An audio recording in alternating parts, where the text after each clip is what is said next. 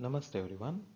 My name is Mahesh Prabhu and today I'm going to read a story from my latest book Rishi Tales 2. It is entitled The King Who Became a Rishi. Raja Bhartrhari of Ujjain was believed to be a person with a sage mind. He had lost in early youth his wife owing to unusual and tragic circumstances. One day, while out on a hunt, Bhartrhari happened to pass by a funeral pyre upon which a Brahmin's widow had burnt herself alive alongside her dead husband. On his return to the palace, he narrated the traumatic incident to, him, to his loving wife, Sita popularly known as Rani Sita. She observed that virtuous women die with their husbands, killed by the fire of grief alone, and not by the flames of fire. Doubting the genuineness of her belief, after an affectionate farewell, Bhartrhari rode into a distant village and sent back his royal robe torn and stained to his loving wife implying some harm had befallen him. Unfortunately, Sita Rani did not take the news well. Even before the messenger could convey that it was all a joke, the young queen was overcome by grief and perished on the spot. Widower Bhartrhari remained inconsolable for a long time. After the tragic incident, Bhartrhari led a dull life and remained celibate for a long time. He channelized his energy towards the welfare of his people and state.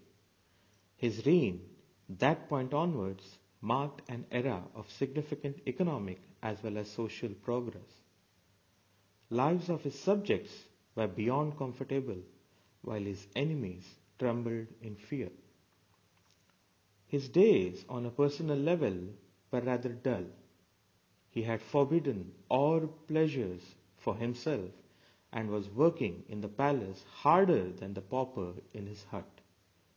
He dedicated his free time to learning Vedic philosophies of the rishis. His ministers began worrying that he would become a renunciate. Life, however, had something unexpected in the offing for Bhartrhari. To the relief of his ministers and relatives, he fell head over heels for a delightful maiden who also happened to be the princess of his neighboring kingdom. Her name was Pingala. Soon they were married. The hermit Raja was a family man again. So enthralled was Bhartrhari by his Pingala Rani that he kept no secrets from her. He was willing to commit even a heinous offense at her command. The mighty king who would not even drink a glass of water without her permission. The revered hermit philosopher, to win her smile, would don the attire of a girl and dance as a maiden. Alas, as wise rishis have declared, love breeds but not love. The same was true with Bhartrhari. The warmth of his affection, instead of amusing his wife, annoyed her. His steadfast loyalty wearied her. His absolute commitment gave her headaches, and his touch made her shiver. Of course, smitten by her charm, Bhartrhari perceived nothing wrong. He was lost in wonder and admiration at the queen's beauty and demeanor. That was not all. Pingala had begun lavishing all the passions of her idle soul upon the king's bodyguard, now assigned for her security. Needless to say, the king was unaware of the affair. By these means, the three were as happy as could be. But their bliss, having been built on rotten foundation, was short lived. Bhartrhari's younger brother, Prince Vikramaditya, who was also among the king's trusted advisers, soon found out about the unhealthy relationship between the king, king's queen, and her bodyguard. Vikramaditya was a learned and worldly wise.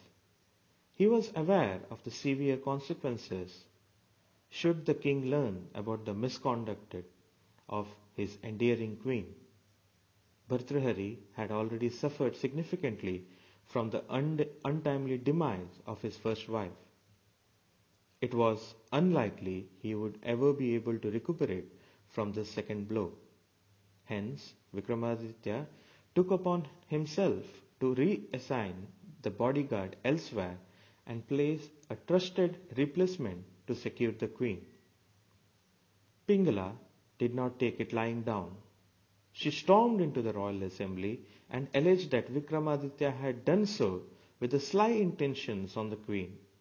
She demanded that Vikramaditya be expelled not just from the court but also the kingdom. Nobody in the king's cabinet believed the queen's allegation, but the king was completely under her spell. He accepted her demand and ensured that Vikramaditya was barred not just from the court and city but also the kingdom. Vikramaditya did not challenge the royal decree and left the court and kingdom quietly. After a couple of days had passed, an old Brahman appeared in the court of Bhartrihari with an apple as an offering. O revered king, kindly accept this humble gift, he said. Be advised, he added, this is no ordinary apple. It has been blessed by goddess Kali herself, and anyone who consumes this will enjoy long and romantic life. King Bhartrihari was skeptical of the claim and asked the Brahman as to why he did not consume it himself. To this, the old Brahman replied, O king, I am a Brahman. I have outlived my youthfulness and have lost interest in romantic fantasies. However, I do have a family suffering abject poverty. So I am liberated from this body. Before I am liberated from this body, I desire to leave behind a sizable wealth for my dependents. As wise rishis, rishis have justly declared, to die is a passing pain but to be poor is an eternal anguish. Besides, I am also in agreement with the Rishi's declaration it is better to die loved in youth and not hated in old age.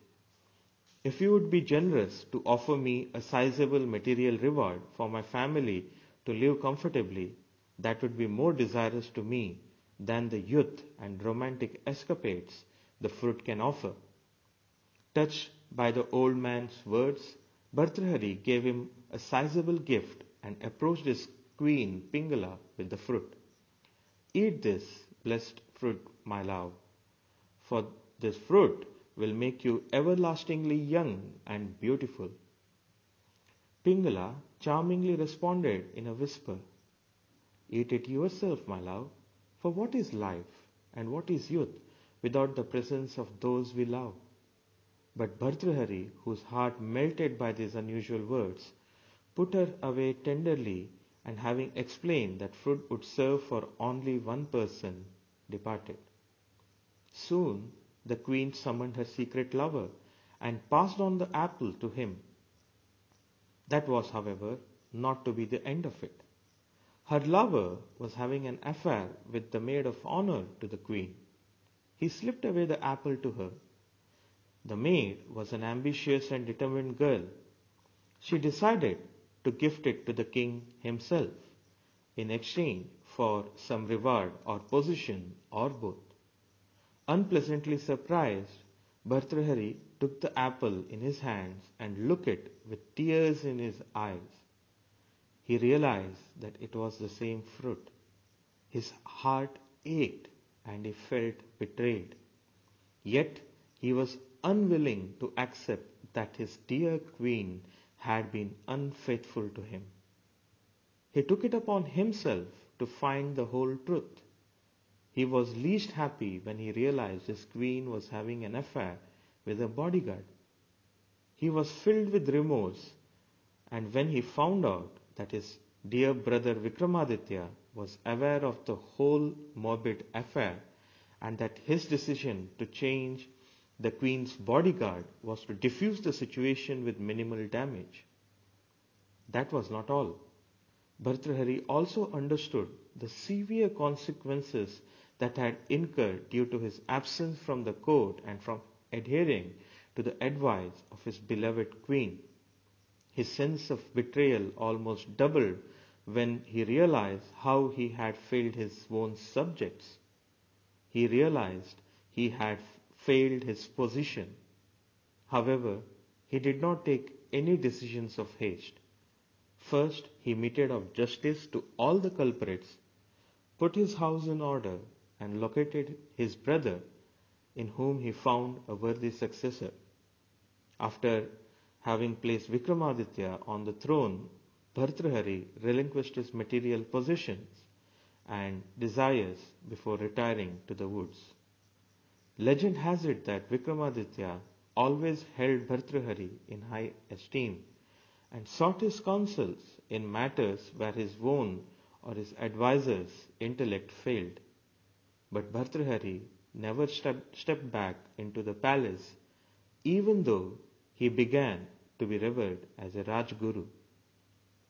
Two works of Bhartrhari are regarded as classics in Vedic literature, namely the Niti Shataka or 100 verses on morality and Vairagya Shataka 100 verse on renunciation. Sringara Shataka, which some believe to be written by him during his days with Pingala, is another work. It is compared to Kama Sutra of Vatsyayana.